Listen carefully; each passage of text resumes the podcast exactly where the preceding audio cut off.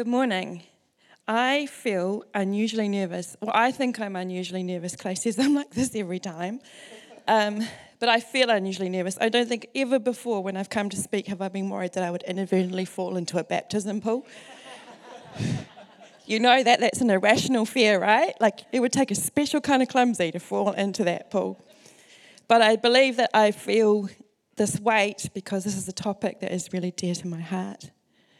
Um, for those of you who don't know me, I better start by introducing myself. Obviously, my name is Julia because that's who Simon prayed for, but um, I'm married to Clay, and we have been coming to this place uh, when it's had all sorts of different names.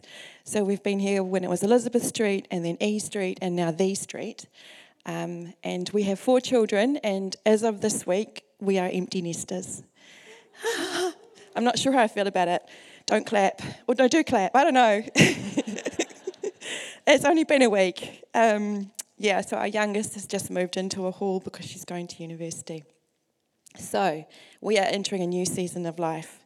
And with every new season, it's important to be reminded to trust God for what He's got in store for us, isn't it? And that's our verses for today. Our verses for today are Proverbs 3, 5, and 6. Trust in the Lord with all your heart, and lean not on your own understanding. In all your ways, submit to Him, and He will make your paths straight.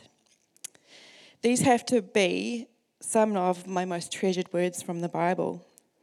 They're so simple, they're so easy, they're so profound, and yet somehow I constantly need to be reminded on a regular basis that this is what faith in Jesus boils down to. As I was thinking about these verses, I was thinking, what does it mean when it says that if we trust God, He will make our paths straight? I don't know about you, but my life does not seem to be a straight path. There seem to be all sorts of twists and turns, obstacles, detours. So, what does it mean to say that if I, because I trust God, He's going to make my path straight? I was living in the States when I first met my then future husband, Clay. And early on in our relationship, Clay took me to Texas to meet his mom and dad. Um, and while we were staying there, he decided that he wanted to take me to see the university that he had graduated from, the University of Arkansas. And so he wanted to take me to Fayetteville, where this university is. Well, my future mother in law, Tamer, was extremely concerned about this trip. She said we would have to take a road that was known as the Pig Trail. To hear her tell it, this road was windy, perilous, sickness inducing, basically little more than a track. And so, as we travelled, to Fayetteville, I spent the whole of the journey waiting for the dreaded pig trail. It never seemed to eventuate, so a few hours into the trip, I asked Clay, When do we get to the pig trail? To which he replied, We're on it. So it turns out that what in Texas is called a, the dreaded pig trail is actually a better road than State Highway 1 in New Zealand. Because Texas roads are wide and straight and often four lanes, and they go on for miles and miles and miles without a single curve. And frankly, I find them extremely boring to drive on. The only way on a Texas road that you can tell that you're getting somewhere is when uh, the flag in the distance, as you start to approach it, gets bigger and bigger and bigger, and then it turns out to be an enormous American flag over a car dealership. If you've ever been over there, you will have seen them. I don't know why, but all car dealerships have a giant American flag over the top of them. You can tell how successful the dealership is by how big the flag is. The only other way you can tell you, if you're getting somewhere is the tiny distant sign that you thought was a road sign takes shape and becomes in reality an enormous billboard. The only thing to do on a Texas road trip is to play 20 questions, not with Clay because he cheats, count oil derricks, count dead armadillos on the road, and listen to music. What's the saying about dead armadillos, Clay? You don't have to do the mic, just yell. It's always dangerous to get him up on stage. Little known elsewhere, of course, little known elsewhere, but in Texas, it's commonly known alligators are born on the side of the, or sorry, armadillos are born on the side of the road. Dead. Okay, he missed that whole punchline, but anyway. I love him anyway. anyway, in Texas, a road trip is not much of a driving challenge. It's more of a test of patience and endurance and staying alert because the sheer size of the place means you spend hours and hours getting anywhere. You know, when I think about this proverb, I don't think that the proverb is talking about a straight path in terms of a Texas highway kind of straight path. I don't think we're all cruising through life in a Chevy Suburban, killing time and just waiting for our journey to end. Life isn't a straight path like that. So, what is the promise from these verses? Trust in the Lord with all your heart and lean not on your own understanding. In all your ways, submit to Him, and He will make your paths straight. It doesn't say our path will be flat, free of obstacles, that there won't be mountains to climb, rivers to ford, ice, breakdowns, accidents, and the like. It doesn't say the path will be smooth and easy. So, what does it mean that it will be straight? So, I'm not an expert theologian or biblical scholar, as you can probably tell. And my interpretation of these verses is formed through experience. I think it's like this God is my flag in the distance, He's my billboard getting closer. He's my ultimate destination. He's my clear path. And the awesome thing is, He's also right beside me in the car. He allows me to drive myself in my little life wagon because He wants to do the journey, do the journey with me. He's not interested in being my Uber driver. He's not interested in standing at the start point and waving me off and saying, I'll see you at the end. He's right there with me. He is doing this thing with me every day. And yet, I've discovered that I've got an unfortunate default setting, which means that I very easily forget God's presence. I don't forget His existence, but I often operate as though I'm alone in my little life car. It's ridiculous. It's like someone on their learner's license who happens to have the world's premier, best ever driver next to them which according to my son is Max Verstappen. Is that right? I don't know that if you want a Formula One driving te- driver teaching you how to drive if you're a learner, but yeah, the world's best, way better than Max Verstappen. I can't even say his name. Way better, the best ever. So it's like I'm driving along in my little life wagon. I've got the most amazing driver ever next to me. And he's not just the most amazing driver, he actually designed and built my car. He actually engineered and designed and constructed the road I'm on. He actually knew every step of the journey that I was going to take before I even started. The text says, trust in the Lord with all your heart. That's not that's talking about an active trust. That's not a passive, just riding along kind of trust.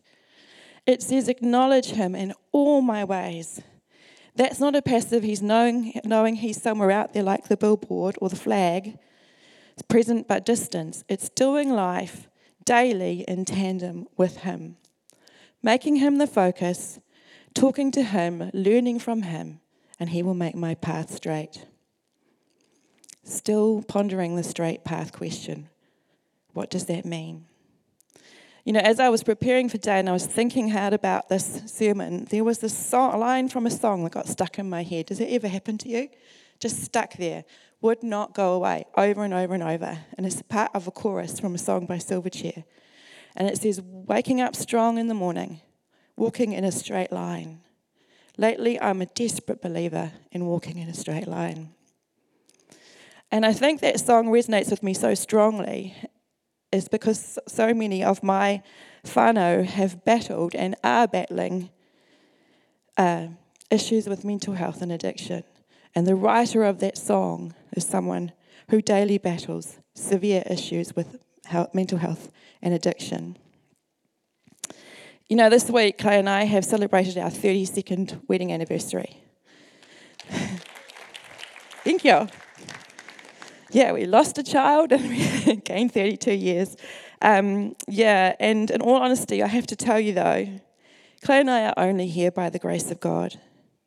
For those of you who don't know us, I should tell you that Clay had a stroke a few years ago. And when it happened, overnight, his path and my path and our family's path suddenly seemed to become more like a minefield. When the stroke happened, I honestly thought that the biggest challenge would be Clay's physical recovery, but I was wrong. Our biggest challenge, probably the biggest challenge we have ever faced together, was the post stroke psychosis that dominated our world for the better part of three years. It was a total nightmare. but through it all, God was with us. And through it all, even during the times when he had more or less literally lost his mind, Clay still got up every day and read his Bible and spent time with Jesus. And when I think of the words, lean not on your own understanding, and in all your ways submit to him, I see Clay, totally lost, confused, with constant noise in his head, but daily walking the journey with God, waking up strong in the morning. And as messy and flawed and crazy as it all was, I see so clearly that he was choosing, as best he could in that moment, the straight path, the straight line. You know, I've watched other close members of my family battle clinical level mental health issues, and I've watched them push God aside or keep him in the distance. And I have watched Clay fight for his mental health with God at his side. And I have to say, there's no comparison. I asked Clay if I could share that story with you today, and he's graciously accepted. The reason I wanted to do that is because I know, I just know that there are people here today who are struggling with mental health issues, who are struggling with brain injury or addiction. And you're either experiencing it yourself directly or you're trying desperately to support someone you love who's going through it. You know, there are no generic answers or one size fits all solutions for mental illness and addiction and brain injury. It's so important that you get professional help and that you have input from others.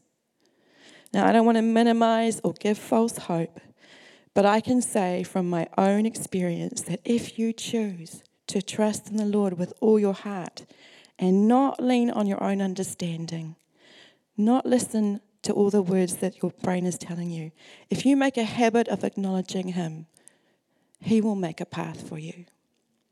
Isaiah 43:19 tells us that Jesus came to make a way in the wilderness and streams in the wasteland. And if your mind feels like a wilderness or a wasteland, Jesus is the waymaker, the miracle worker, the promise keeper, the light in the darkness. Having a brain injury, having a mental illness does not mean you are a second class Christian. It doesn't mean that you're less spiritual than other people. It certainly does not mean that Jesus loves you any less. In the book of Matthew, there's a story about Jesus' disciples who were in a boat. And they were in a bad storm, and it was late at night, and they were afraid. And they'd got onto this boat on the lake, and they'd left Jesus behind on the other shore. And late at night, they saw someone walking out to them on the water. And I'll, I'll pick up from verse 26 in Matthew 14. When the disciples saw him walking on the water on the lake, they were terrified. It's a ghost, they said, and cried out in fear. But Jesus immediately said to them, Take courage, it is I, don't be afraid. Lord, if it's you, Peter replied, tell me to come to you on the water. Come, he said. Then Peter got down out of his boat, walked on the water, and came toward Jesus. But when he saw the wind, he was afraid, and beginning to sink, he cried out, Lord, save me. Immediately, Jesus reached out his hand and caught him. You have little faith, he said. Why did you doubt? Do you notice that the verses say, immediately Jesus reassured the people on the boat, and immediately Jesus reached out and caught Peter's hand. Clay reminded me that in another telling of the story in one of the other Gospels, it also says that, um, that immediately, as soon as Jesus got on the boat, the storm stopped, and immediately they were on the other side. That's why we can trust our God. We have a Savior who doesn't leave us afraid, who won't let us sink we have a Savior that will make a way for us, even if the storm is happening in our own mind. God is the straight path, the one who can and will show us the way forward. And if there's ever a time that we need to trust wholeheartedly and not lean on our own understanding, it's when our mind is broken and confused. I just want to say here with that story that I do believe that God answers prayers immediately. But I don't, I know from my own life experiences, that doesn't mean that your life circumstances change immediately. In the book of Daniel, we read that Daniel had a dream that troubled him greatly, so he prayed earnestly about it. And the Bible says that God sent a messenger to Daniel who told him, I have now come to give you insight and understanding. As soon as you began to pray, a word went out, which I have come to tell you, for you are highly esteemed. You know, all of us here today are highly esteemed by God, dearly loved. You may be in a really difficult situation. You may not get an immediate change, but you can know that when you pray, things happen in the spiritual realm that you can't perceive or understand. But and what you can have immediately when you pray is God's peace and his reassurance. The Bible says, Do not be anxious about anything, but in every situation, by prayer and petition, with thanksgiving, present your requests to God. And the peace of God, which transcends all understanding, will guard your hearts and your minds in Christ Jesus. You know, when someone is seasick in a boat or car sick, because you're on the pig trail, the best cure is to fix your eyes on the horizon on a steady mark. When my youngest daughter was learning to be, she's a ballerina, and when she was learning to do, I think it's pirouettes, when she was learning to spin around and around, she was taught to keep her eyes on a focal point for as long as possible. And that's how she would keep her balance. Trusting in God is fixing your eyes on Him making him the focal point. He is the flag in the distance, he's the one sitting next to you. The straight line is doing life to him and with him. You might feel like you're on the pig trail. but Jesus is right there. Keep focusing on him. Be a desperate believer, like it says in the song. Hang on to him for dear life. He can straighten the windiest road. I don't want to minimize how hard Clay's mental health journey was, but I can also say that as tough as the past few years have been, and as much as I do not ever want to go back to where we were, I can also say that there were precious, precious times of experiencing God's comfort and presence that we would never have had if we weren't going through what we went through. There were miracles and encouragements that could only be felt because of what we were enduring. And our lives and our faiths are richer because of it. Dealing with the minefield of Clay psychosis brought a deeper understanding about what trusting God looks like when everything else is stripped away. It brought a much more profound knowledge of what it means to not lean on our own understanding Clay described it as like this. He said, When you're in a minefield, you have to crawl on your hands and knees to get through. But being that close to the ground means you see things that you would never get to see otherwise. The gift of brokenness, if that's what you're experiencing, is that it brings us to our needs. It takes away our dependence on our own understanding and brings us to a much, much deeper dependence on God. And even if your life right now is not the pig trail, if it's good and you're cruising, if you're on the Texas interstate and you're counting armadillos, you still need to be reminded just as much, because these verses are for you too. Perhaps you need to know even more to keep trusting in the Lord with all your heart and not leaning on your own understanding, submitting all your ways to Him and He will make your paths straight. I started by saying that I really believe that there are people in this room that are struggling in a similar kind of way. And I'm going to pray as I finish off. But what I would like to do is, I'm not going to make it really tricky for you, but if you're someone who's experiencing struggles with your mental health, or if you're someone who's trying to support someone who's experiencing struggles with their mental health, I'd just like you to be a little bit brave and just stand up so I can pray for you. Is anybody brave enough to stand up so I can pray for you? Thank you. Anybody else? There's nothing magic about standing up. But sometimes if you put your body where you want your soul to be, something happens in the spiritual. Anybody else? Okay, one more second. Okay, let me pray for you. Lord, thank you for the courage of the people who are standing. Lord, whether it's their own mind that is the battleground or it's someone they love that is battling, Lord, would you meet them in a profound way right now, Lord? Would they know your encouragement? Would they know your strength? Would they know your peace? Would you be at work just profoundly in their situation, Lord? Would they hold your hand? Would they trust in you and not lean on their own understanding? Lord, as your family, we just want to spiritually gather around these people and just hold them up to you. Father, you see every story, you know every heart.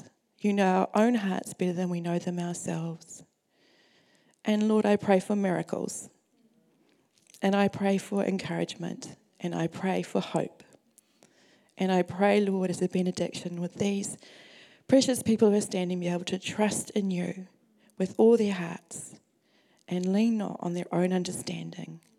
In all their ways, submit to you. And would you make their path straight? Thank you, Lord. Amen.